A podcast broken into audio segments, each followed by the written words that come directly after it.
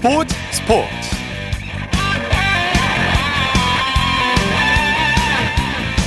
여러분 안녕하십니까? 아나운서 이창진입니다. 한국 높이뛰기의 간판 우상혁 선수. 다시 한번 한국 육상의 새 역사를 쓰고 있습니다. 우상혁 선수는 한국 시간으로 오늘 새벽 미국 오리건주에서 열린 세계 육상 선수권 대회 남자 높이뛰기 예선에서 공동 1위로 결선에 진출했는데요. 한국 선수가 육상 높이뛰기에서 세계 선수권 결선 진출에 성공한 건 이진택 이후 23년 만입니다. 아직 예선이긴 하지만 지금까지 단 한 번의 실패 없이 모든 바를 넘었고요. 외신도 가장 강력한 우승 후보로 꼽고 있습니다. 우상혁 선수는 오는 화요일 사상 첫 세계선수권 금메달에 도전하게 되는데요. 자세한 소식은 잠시 후 스포츠 와이드 시간에 전해드리겠습니다. 토요일 스포츠 스포츠 먼저 축구 소식으로 시작합니다. 중앙일보의 박민 기자와 함께합니다. 안녕하세요. 네, 안녕하세요. 자, 손흥민 선수의 소속팀 토트넘이 스페인 세비야와 조금 전 8시부터 수원에서 맞붙고 있죠? 네, 맞습니다. 토트넘과 세비야가 수원 월드컵 경기장에서 프리시즌 경기를 어, 치르고 있거든요. 어, 토트넘은 지난 수요일에 그 서울에서 열린 팀 K리그와의 경기에서 6대 3으로 승리했고 오늘 두 번째 경기고요. 어, 세비야는 그 한국에서 그 첫 번째 경기를 치르고 있습니다. 네. 어, 국내 OTT 업체가 좀 두 팀을 한국에 초청해서 경기를 치르고 있고요. 어, 이게 그 OTT에서만 좀 독점 중계를 하고 있어서 예. 어, 좀 TV 중계는 없는 상황인데 뭐 경기 내용은 그 자세히 또 설명을 드리도록 예. 하겠습니다. 자, 오늘 선발 라인업 은 어땠나요? 네, 사실 그 토트넘의 콘테 감독이 팀 K리그와의 경기에는 그 손흥민과 케인을 후반에 넣었는데요. 네. 어, 오늘은 그 선발 출전시켰습니다. 그 손흥민과 케인이 어, 전반부터 뛰고 있고요. 어, 세비야는 그 라멜라를 선발로 내보냈고 뭐 주축 선수죠. 그 나바스와 라케티치를 어, 후반에 투입해서 현재 어, 후반전 경기를 치르고 있습니다. 네.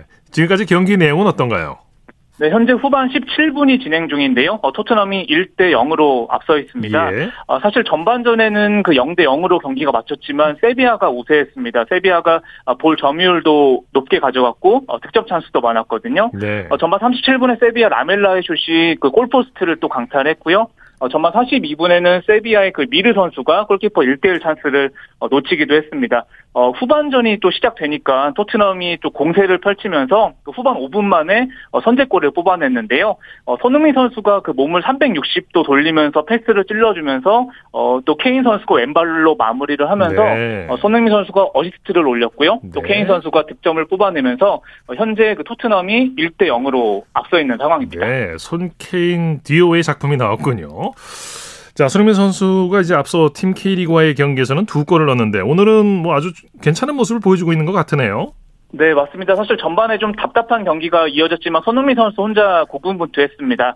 어, 전반 16분에는 오른발 가마차기 중거리 슛이 골대 옆으로 또 살짝 어, 벗어났고요. 네. 어, 전반 33분에는 또 헤딩 슛을 연결했는데 골키퍼 어, 정면으로 향했습니다. 그 말씀하신 대로 어, 후반 시작과 함께 또 손흥민 선수가 어, 케인 선수와 좀 환상적인 호흡을 또 보여주면서 뭐 선제골을 만들어냈는데요.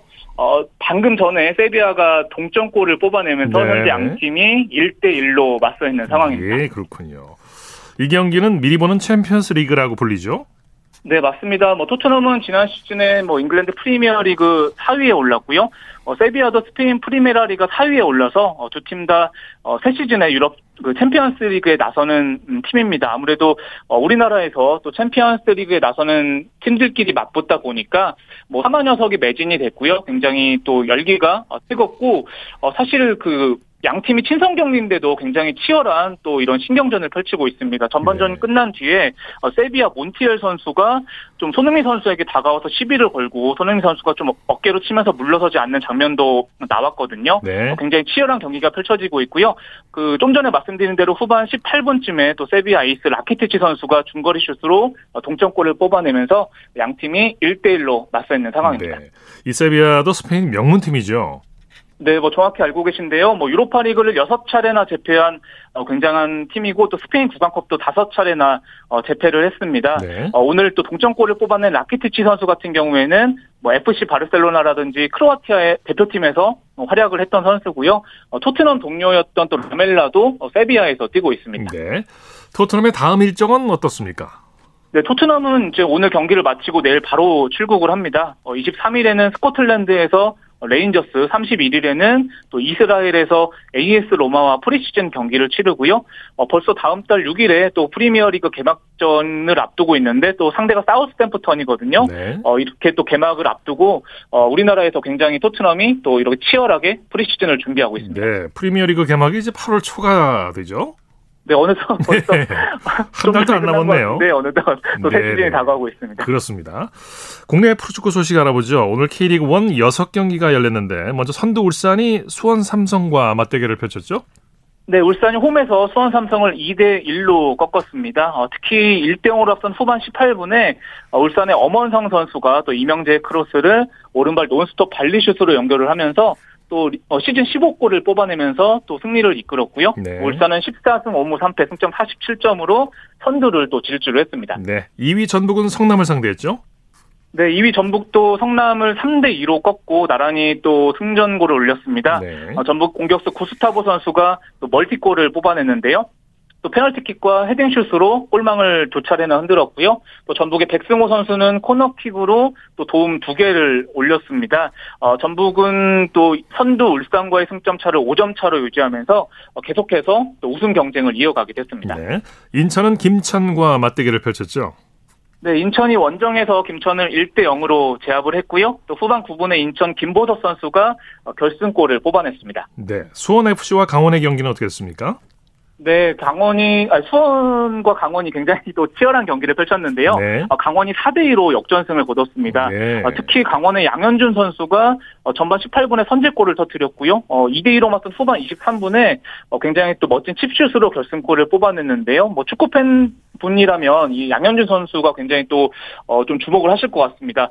어, 뭐 주중에 팀 K리그 소속으로 나서서 굉장히 토트넘과의 경기에서 어, 멋진 드리블로 또 수비진을 무너뜨렸던 선수인데요. 네. 이 선수가 20살밖에 안 됐거든요.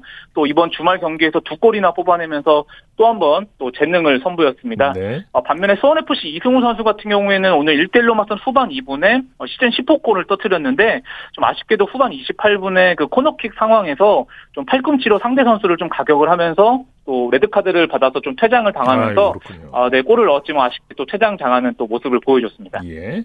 제주와 포항은 오후 8시부터 경기를 펼치고 있죠? 네, 양 팀이 지금 치열하게 경기를 펼치고 있습니다. 어, 현재 제주가 포항의 1대 0으로 또 리드를 잡고 있거든요. 후반 2분에 어, 제주 한종무 선수가 선제골을 뽑아냈고요.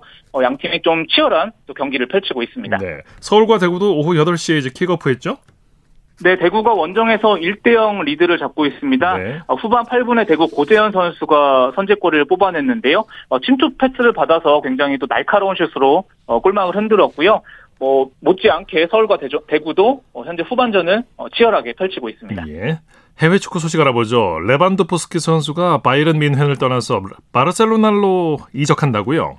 네, 뭐 득점 기계라 불리는 폴란드 출신 공격수인데요. 어, 독일 바이에른 뮌헨을 떠나서 어, 스페인 바르셀로나로 이적에 합의했다고 예. 어, 유럽 유력 언론들이 일제히 보도를 했습니다.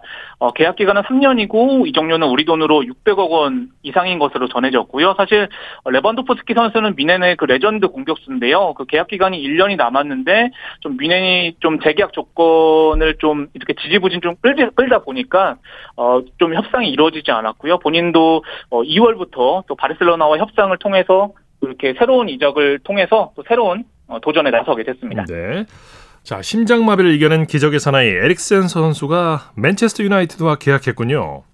네, 잉글랜드 맨유가 오늘 크리스티안 에릭센 선수와 3년 어, 계약을 맺었다고 발표를 했습니다. 어, 말씀하신 대로 에릭센 선수는 작년 6월에 그 유로 대회 경기 도중에 어, 심장마비로 쓰러졌지만 어, 네. 다시 일어서서 또 재기를 했고요. 어, 지난 1월부터 잉글랜드 브렌트퍼드에서 뛰면서 어, 다시 또 정상적인 모습을 보여줬습니다. 사실 네. 손흥민 선수의 또 토트넘 팬들은 좀 그 에릭센 선수가 토트넘으로 돌아왔으면 하는 마음도 있었지만 아쉽게 뭐 콘테 감독과의 또 이런 그 전력 구성상 좀 이루어지지는 않았고 네. 어, 맨유에서 어, 계속해서 도전을 어, 이어가게 됐고요. 어, 마지막으로 지금 토트넘과 세비야 경기는 후반 25분이 진행 중인데 어, 현재 1대1로 계속해서 맞서 있고요. 손흥민 선수가 방금 역습 찬스에서 좀 돌파를 해서 슈팅을 쐈지만 아쉽게 오프사이드가 또 선언이 네. 됐습니다. 네. 자 소식 감사합니다.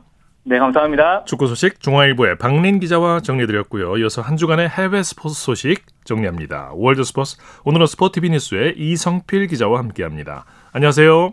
네, 안녕하세요. 네, 골프 황제 타이거 우즈가 세계 최고 권위의 대회 디오픈에서 컷오프 탈락했네요. 네, 이 디오픈이 올해로 150주년인데 정말 권위 있는 대회인데요. 예. 예, 영국 스코틀랜드 세인트 앤드루스 올드 코스에서 지난 16일에 대회가 열렸습니다. 어, 2라운드에서 우즈가 3타를 잃고 중간 합계 9오버파 153타로 컷을 통과하는데 실패했는데요. 네. 전체 순위에서도 156명 중에 148위에 그쳤습니다. 예. 예, 전날 1, 6오버파를 치면서 2라운드에서 6언더파를 치면 일단 컷 통과가 가능했는데 아쉽게도 그렇게 되지 않았습니다. 네. 어, 어디서 문제였느냐? 2라운드에서 버디 한 개 잡고 보기 두 개, 또 더블 보기 두 개였는데 흐름이 좀 나빴습니다. 16번 홀에서 특히 세 번째 샷을 벙커에 빠뜨렸는데 이 벙커 빠져나오는 과정이 상당히 힘들었습니다. 그래서 네. 결국은 우즈가 컷오프 탈락을 했는데요. 18번 홀 마지막 홀에서 걸어가다 가면서 좀 눈물을 많이 흘렸는데 네. 다음에는 여기 다시 오기 어려울 것 같다. 뭐 이런 말을 남겼습니다. 네. 왜냐하면 이 디오픈의 이번 이 세인트 앤드루스 올드 코스 같은 경우에는 5년에 한 번 대회가 열립니다. 이 코스에서 다음 5년에 한번 대회가- 열리는 거죠. 네. 네. 다음 대회가 2027년인데 그때 우즈 나이가 무려 쉰둘입니다. 네. 뭐 시 우즈가 이제 도전을 하겠다면은 나올 수도 있겠지만 쉽지 않아 보이고요. 특히 지난 2월에 자동차 사고로 두 다리가 모두 부러지면서 아주 생명의 위협을 느꼈을 정도로 힘들었었는데 네. 네. 지난 4월에 마스터스 대회에서 어쨌든 재기를 했습니다. 그래서 이번 대회 이 세인트 앤드루스 올드 코스가 정말 본인이 좋아하는 코스다라고 네. 했지만 안타깝게도 컷오프 탈락을 피하지 못했습니다. 네. 우주가 기적을 만드는 사나이기 때문에 다시 한번 또 어, 다른 대회에서 우주의 재기의 모습을 기대해 보죠. 자, 개인 통산 21번째 그랜드슬램 타이틀을 거머쥔 조코비치가 US 오픈 출전에 대한 입장을 조심스럽게 밝혔다고요. 네, 이 조코비치가 지난 10일에 그 영국 윈블던에서 열렸던 윈블던 남자 단식 결승전에서 이 호주의 악동인 닉 키리오스를 3대 1로 이기면서 윔블던 4연패를 했었죠. 그래서 올 시즌 남은, 남은 마지막 그랜드슬램 대회가 다음 달 개막하는 US 오픈인데 이 US 오픈 대회에 과연 출전할 것인가 이것이 이제 고민거리였는데 네. 일단 대회가 열리는 미국에 입국하려면 이 신종 코로나 바이러스 감염증, 그러니까 코로나19 백신을 접종을 해야 됩니다. 예. 그런데 코- 이 조코비치 같은 경우에는 백신을 앞으로도 맞을 계획이 없다. 하면서 좀 약간 조코비치가 백신에 대한 불신이 있습니다. 네. 그래서 본인이 비자 허가가 나지 않으면 미국에는 가지 않겠다. 이런 소신을 굽히지 않았는데요. 지난 1월에 호주 오픈에서도 이 호주 오픈 조직위원회 자체 규정으로는 뭐 승인이 돼서 백신 접종 면제 허가서로 출전하려고 했지만 이 호주 정부가 입국 거부를 했죠. 그래서 그랬었죠. 소송을 벌였는데 결국은 추방을 피하지 못했습니다. 네. 이 조코비치 같은 경우에는 에, 그저 본인은 테니스 선수이고 또 정치나 그 밖에 다른 것엔 관심이 없고 일단 어디서 뛰고 싶다라고도 했는데 뭐 비자가 허락되면 미국에는 가겠지만 만약에 그렇지 않다면 US 오픈은 좀 어려울 것이라고 했는데 또 재미있는 것이 뭐 그렇다고 세상이 끝난 건 아니다 네. 이런 이야기를 했으니까 네. 어떤 대회든 일단 나설 수만 있다면 출전하겠다 이런 의지는 계속 유지했습니다. 네. 어, 미국의 세레나 윌리엄스, 윌리엄스가 8월 캐나다에서 열리는 여자 프로 테니스 투어 내셔널 뱅크 오픈에 출전한다고요. 네, 윔블던 단식 본선 1회전에 탈락했던 윌리엄스가 5주 만인 8월 초에 이제 코트에 복귀하게 되는데요. 최근 1년 사이에 단식 승리 기록이 없어서 현재 여자 프로 테니스 투어 세계 랭킹에서는 단식 세계 랭킹이 좀 없습니다. 그런데 이 내셔널 뱅크 오픈 같은 경우에는 부상 이전의 랭킹을 사용할 수 있는 보호 랭킹이라는 제도가 있습니다. 그래서 네. 이전 랭킹 기준이면 이제 상위권에 해당하기 때문에 이 자격으로 출전하게 되는데요. 이 메이저 대회가 아니라 일반 투어 단식 대회에 나서는 것이 지난해 5월에 이 WTA 에밀리아 로마냐 오픈 이후에 15개월 만인데 네. 이 에밀리아 로마냐 오픈 같은 경우에는 윌리엄스가 프랑스 오픈 또 윔블던 이 경기에만 계속 나왔었습니다. 어쨌든 이 US 오픈에도 나갈 예정이기 때문에 이제 본격적으로 다시 윌리엄스가 어, 복귀한다라고 볼 수 있을 것 같습니다. 네. 지난 2020년 은퇴한 테니스 스타 마리아 샤라포바가 아들을 낳았다고 하네요. 네, 이 샤라포바가 본인의 사회관계망 서비스에 우리 작은 가족이 요구할 수 있는 가장 아름답고 또 도전적이며 보람 있는 선물이라면서 이 약혼뒤에 출산 사실을 알렸는데요. 네. 아들 이름은 시오도아라고 합니다. 그래서 지난 1일에 출산을 했는데 샤라포바 같은 경우에는 지난 2020년 12월에 영국 사업가인 알렉산더 길크스와 약혼을 했고 올해 4월에 임신을 했다고 했는데 이, 이 정도의 좀 어, 샤라포바가 어쨌든 아들을 낳은 것을 상당히 주변에서 축하를 해주고 있고요. 샤라포바 같은 경우에는 17살이던 2004년 윈블던 여자 단식 결승에서 세레나 윌리엄스를 꺾고 우승하면서 그야말로 세계 여자 테니스계 신데렐라로 등장했는데 워낙 또 미모가 뛰어나기 때문에 많은 팬들이 있었고요. 2006년 US 오픈, 또 2008년 호주 오픈, 2012년과 2014년 롤랑 가로스에서도 여자 단식 정상에 올랐고, 어, 2020년 2월에 은퇴를 했는데, 워낙 샤라포바가 좀 독보적이라서, 네. 2005년부터 2015년까지 여자 선수 수입 1위를 차지할 정도로 정말 최정상의 선수였습니다. 네, 소식 감사합니다. 네, 고맙습니다. 월드 스포츠 스포티비 뉴스의 이성필 기자와 함께했습니다.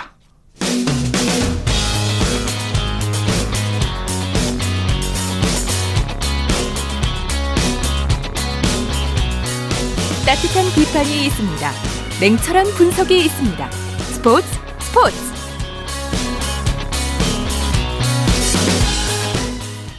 토요일 스포츠 스포츠 생방송으로 함께하고 계십니다. 9시 3, 36분 지나고 있습니다.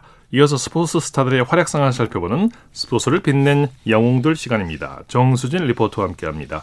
어서 오십시오. 네, 안녕하세요. 자, 오늘은 어떤 영웅을 소개해 주시겠습니까? 네. 야구의 이종범, 이정후, 농구의 허재와 허웅, 허훈, 그리고 네. 축구의 차범근, 차두리. 바로 아버지와 아들 부자지간 선수들인데요. 요즘에 뜨거운 부자지간이 있죠. 바로 손흥정, 손흥민입니다. 네. 네. 오늘은 축구 선수로 활동했고 손흥민을 키운 어, 아버지이자 지금은 유소년 축구 지도자인 손흥정 감독의 이야기를 하려고 합니다. 네. 손흥민 네. 선수의 아버지 손흥정 씨에 대한 관심이 아주 높아요. 네. 이 손흥정 감독도 축구 선수였잖아요. 그렇죠. 네. 충남 서산에서 태어났지만 중학생 때 축구를 하기 위해서 춘천으로 갔고요. 춘천고를 졸업하고 명지대에 입학을 했고 당시 축구 명문이었던 명지대를 대학 최정상에 올려놓았습니다. 네. 이후 86년도 말에 현대 호랑이에 입단했는데요. 손흥정 선수로서의 활약을 2021년 2월 10일 KBS 9시 뉴스에서 들어보시죠. 선수 시절 손흥정이 치고 달리는 모습입니다. 재빨리 수비에 가담하는 모습까지 손흥민의 스피드는 아버지에게 물려받은 것처럼 보입니다. 손흥정은 1987년 7월 현대 시절 헤딩으로 프로 데뷔골을 터뜨렸습니다. 유공과의 경기를 1대0 승리로 이끈 결승 골이었습니다. 손흥정은 K리그 통산 7골을 기록했는데 두 골이 헤딩슛이었습니다. 167cm 작은 키에도 머리를 잘 썼다는 점은 헤딩이 약하다는 평가를 받는 손흥민과 사뭇 다릅니다. 하지만 왼발로 3골, 오른발로 2골을 넣는 등 양발을 잘 쓰는 것은 닮았습니다. 28번 손흥정 네, 손흥정 선수죠. 네, 저 선수가 아주 몸의 리듬이 굉장히 유연한 것 같아요. 첫 골을 따낸 선수입니다. 한편 IOC 올림픽 공식 채널은 손흥정이 호랑이 아버지였다며 4시간씩 리프팅 연습을 시키는 헌신을 통해 손흥민을 BTS보다 영향력 있는 한국의 베컴으로 만들었다고 조명했습니다. KBS 뉴스 박선우입니다. 네, 손웅정 선수 프로 데뷔골이었던 헤딩골은 87년 7월에 넣은 건데요. 그 당시 1대 0으로 승리하는데 결정적인 역할을 한 결승골이었습니다. 네네. 아, 그리고 프로 통산 37경기에서 7골을 넣었는데요. 두 골이 헤딩골이었거든요. 그러니까 신장이 작아도 머리를 잘 활용한 편이었고 어, 손흥정 선수의 스피드와 양발을 잘 쓰는 건 아들 손흥민 선수가 물려받은 것 같습니다. 네. 네. 에, 프로통산 7골이면 이제 선수 시절이 그리 길지가 않았죠. 네, 그러니까 상무를 거쳐서 현대 호랑이 그리고 1화 천막까지 그라운드를 누볐지만 아킬레스건을 다쳐서 28살의 나이에 축구장을 예. 떠나야만 했습니다. 예. 어, 그래서 그런지 본인 스스로는 그저 그런 선수였다 하는 자평을 하기도 했는데요. 그래도 손흥민 선수는 아버지를 가장 존경하는 사람이자 대단한 선수라고 언급했습니다. 바로 KBS가 발굴한 아버 아버지의 현역 시절 골 장면을 보고 한 말이었는데요. 관련 내용을 2021년 6월 10일 KBS 9시 뉴스에서 들어보시죠. 레바논전을 앞둔 손흥민이 아버지 손흥정 씨를 가장 존경하는 사람이자 대단한 선수였다고 지켜 세웠습니다. KBS가 발굴한 아버지의 현역 시절 골 장면을 보고 한 말인데요. 손흥민과의 단독 인터뷰 박선우 기자가 전해드립니다. 손흥민은 자신이 태어나기 전 아버지의 프로축구 활약상을 처음 영상으로 접했습니다.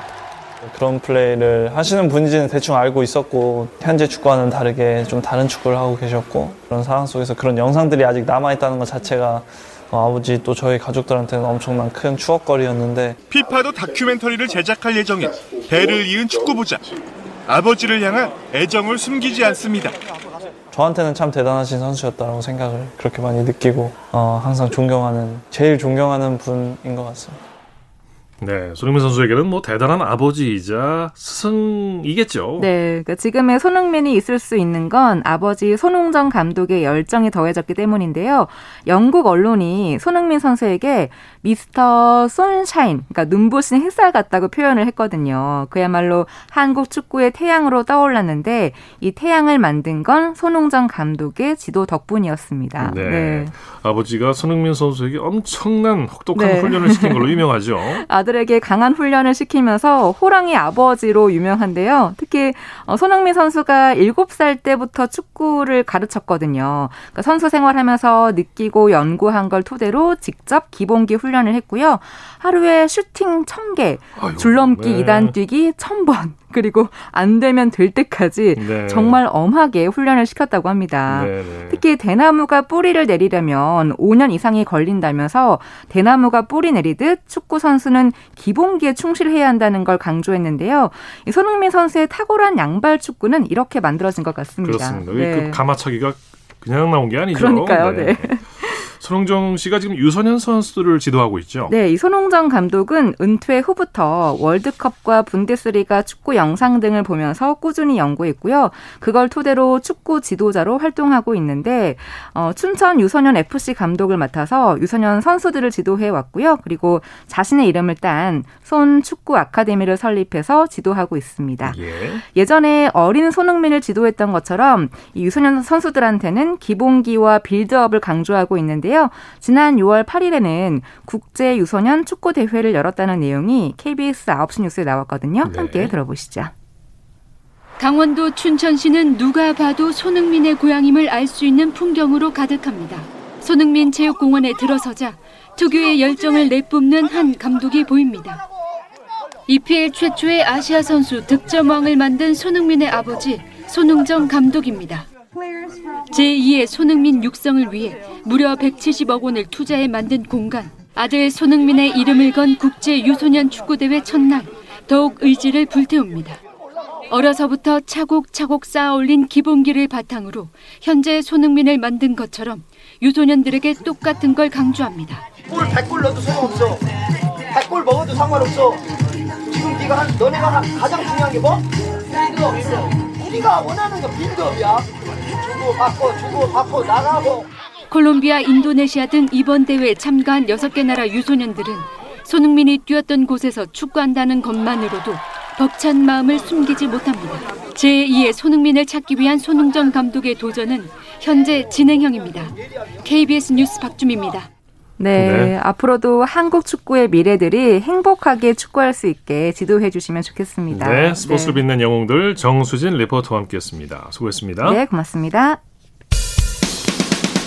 쳤다 하면 홈런이고 슛 골이고 각본 없는 한편의 드라마 그것이 바로 그것이 바로 손에 잡힌 우승 트로피 목에 걸린 그 배달 너와 내가 하나 되는 그것이 바로 그것이 바로 그것이 바로 꿈꾸던 스포츠 꿈꾸던 스포츠 꿈꾸던 스포츠 토요일 스포츠 스포츠 생방송으로 함께하고 계십니다. 9시 44분 지나고 있습니다. 이어서 다양한 종목의 스포츠 소식을 전해드리는 스포츠 와이드 시간입니다. 이혜리 리포터와 함께합니다. 어서 오십시오. 네, 안녕하세요. 한국 육상에 새 역사를 쓰고 있는 우상혁 선수가 세계 육상 선수권 예선에서 공동 1위로 결선에 진출했어요. 네, 우상혁 선수가 우리나라 시간으로 오늘 미국 오리건주 유진에서 열린 세계 육상 선수권 남자 높이뛰기 예선에서 2m 28을 넘어 공동 1위로 결선에 진출했습니다. 네. 우상혁 선수는 단 한 번의 실패 없이 2m 17과 2m 21 그리고 2m 25, 2m 28을 모두 여유 있게 예. 1차 시기에 성공을 했고요. 특유의 세리머니까지 선보였습니다. 네. 이렇게 우상혁 선수처럼 단 한 번의 실패도 하지 않고 예선을 마친 선수는 이제 우상혁 선수를 포함해서 총 4명인데요. 도쿄 올림픽 금메달리스트인 카타르의 바심 그리고 캐나다의 장고 로벳, 우크라이나의 안드리 프로첸코 이렇게 네 명뿐입니다. 네. 이 예선 경기가 끝나고 우상혁 선수 자신의 SNS를 통해서 어, 결승전 모두의 응원이 필요합니다. Let's go 우 이렇게라고 전했는데요. 이 우상혁 선수는 우리나라 시간으로 오는 19일 화요일 오전 9시 45분에 열리는 결선에서 한국 육상 사상 첫 세계 선수권 우승에 도전합니다. 네. 이 한국 육상 높이뛰기에서 세계 선수권 결선 진출에 성공을 한 건 1999년에 세비야 대회에서 이진택 선수 이후에 23년 만인데요. 당시 이진택 선수는 결선에서 6위를 기록했고요. 만약에 우상혁 선수가 우승을 하게 되면 또 다른 역사를 쓰게 되는 겁니다. 네, 2m 28도 아주 여유 있게 뛰어넘던데. 네. 어, 그 메달이 유력해지는 느낌이에요. 네. 네. 그리고 한국 육상 단거리 유망주 김동진 선수가 남자 중학교부 100m 신기록을 세웠는데 기록이 아주 좋아요. 네. 김동진 선수가 어제 강원도 정선 종합운동장에서 제20회 전국 중고등학교 육상 경기 선수권 대회 남자 중학교부 결선에 출전을 해서 네. 10초 73으로 아, 우승했습니다. 대단하군요. 중학생이 네. 10조 출산. 네. 네. 이미 김동진 선수는 지난 5월 28일 경상북도 구미 시민운동장에서 치른 제51회 전국 소년 체육대회 육상 남자 중학교 100m 결선에서 10초 76을 기록을 했고요. 네. 이때 이미 한국 중학교 신기록을 세웠습니다. 이후에 속력을 더 높인 김동진 선수 두 달 만에 자신의 기록을 0.03초 단축을 해서 우리나라 중학부 기록도 새로 경신했습니다. 예. 예. 남자 농구 대표팀이 국제농구연맹 아시아컵에서 바레인을 꺾고 8강 진출을 확정했죠. 네. 아시안컵은 오는 12일부터 24일까지 인도네시아 자카르타에서 열리는데요. 이 추일승 감독이 이끄는 대표팀은 이제 우리나라 시간으로 오늘 인도네시아 자카르타에서 바레인과 비조 조별리그 세 번째 경기를 치렀습니다. 네. 어, 이 대회에서 78대 73으로 우리나라가 이겼는데요.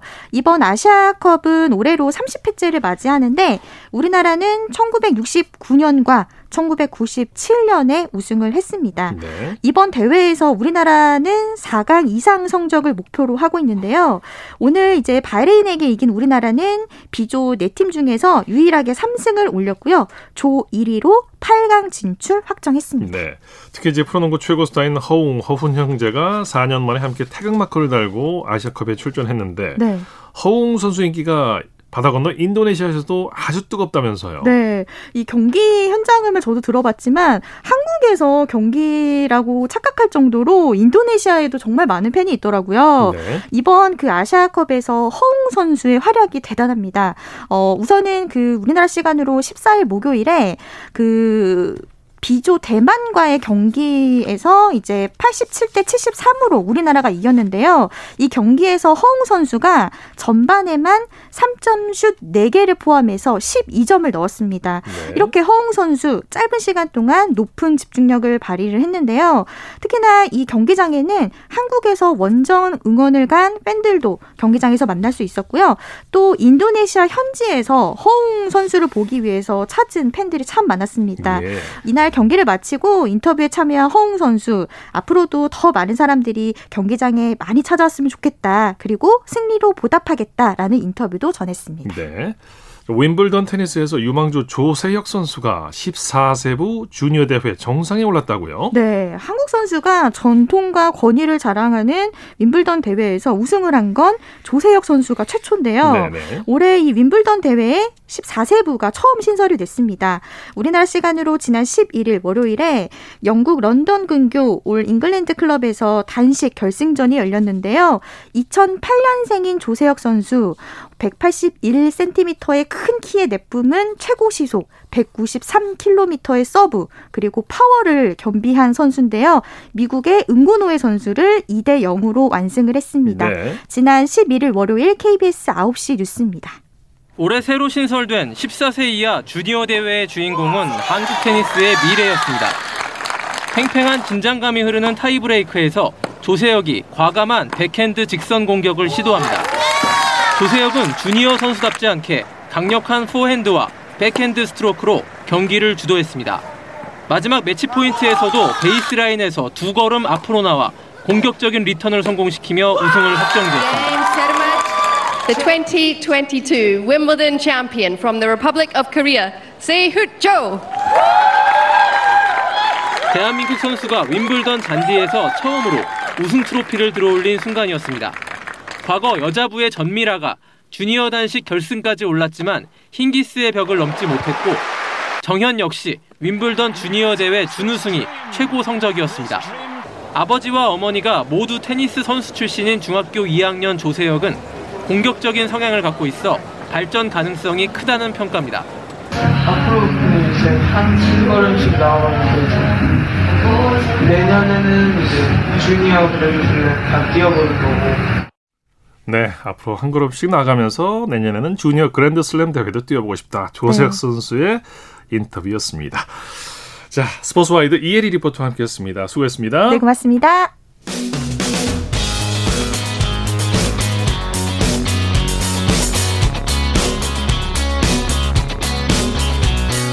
따뜻한 비판이 있습니다. 냉철한 분석이 있습니다. 스포츠 스포츠.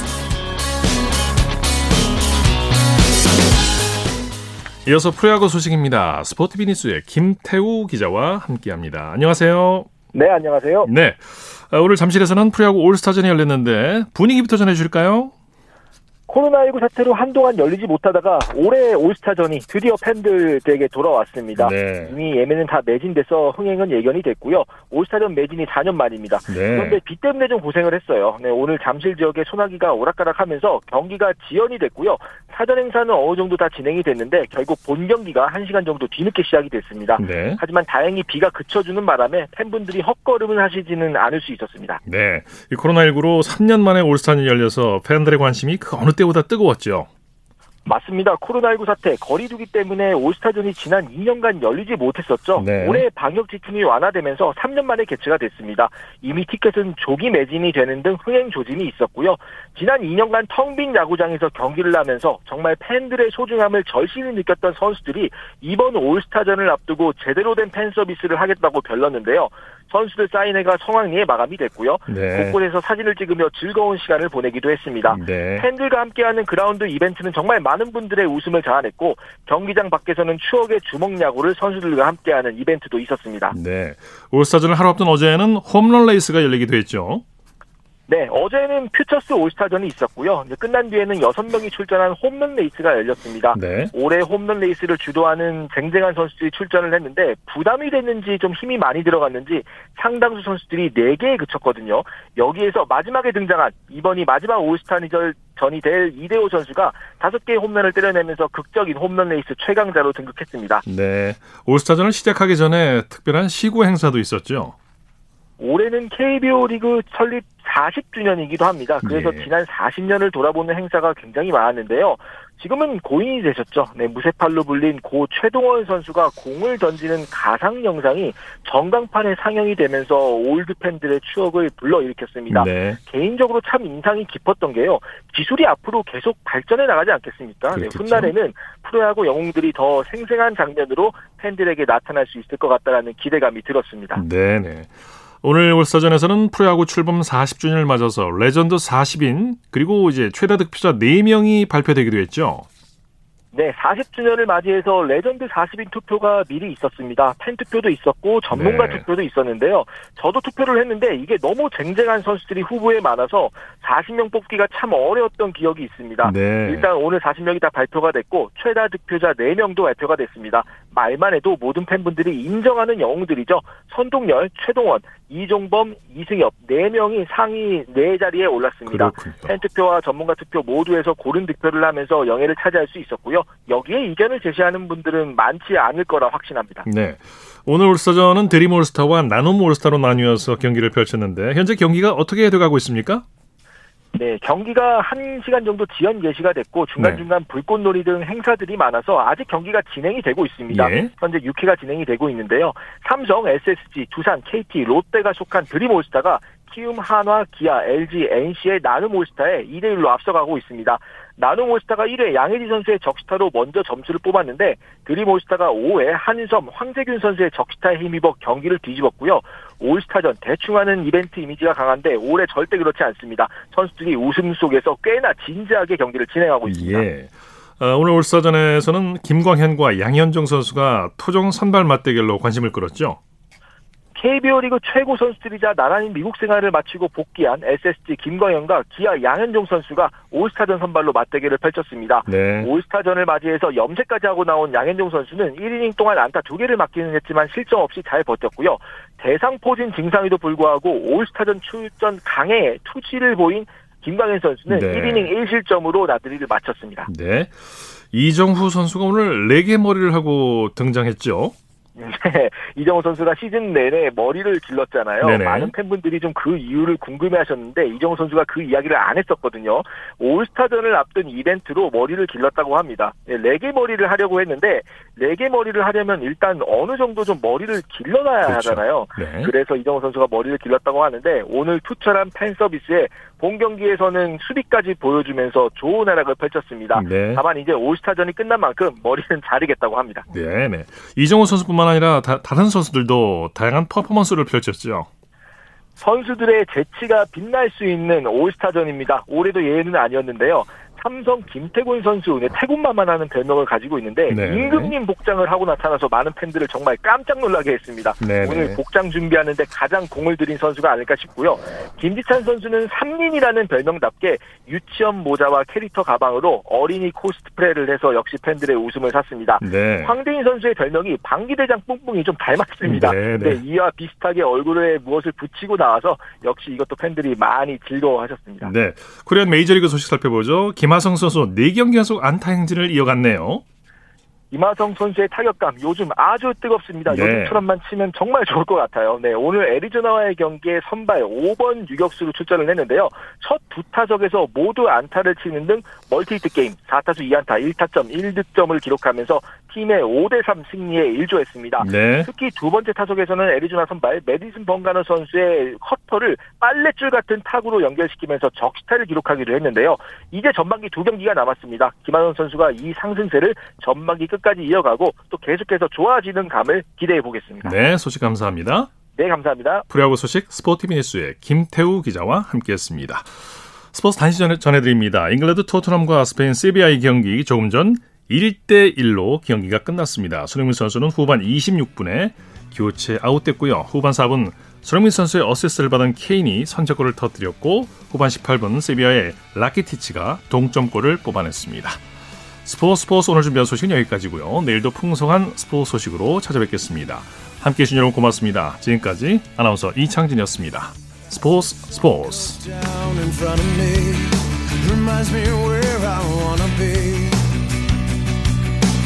you and you alone.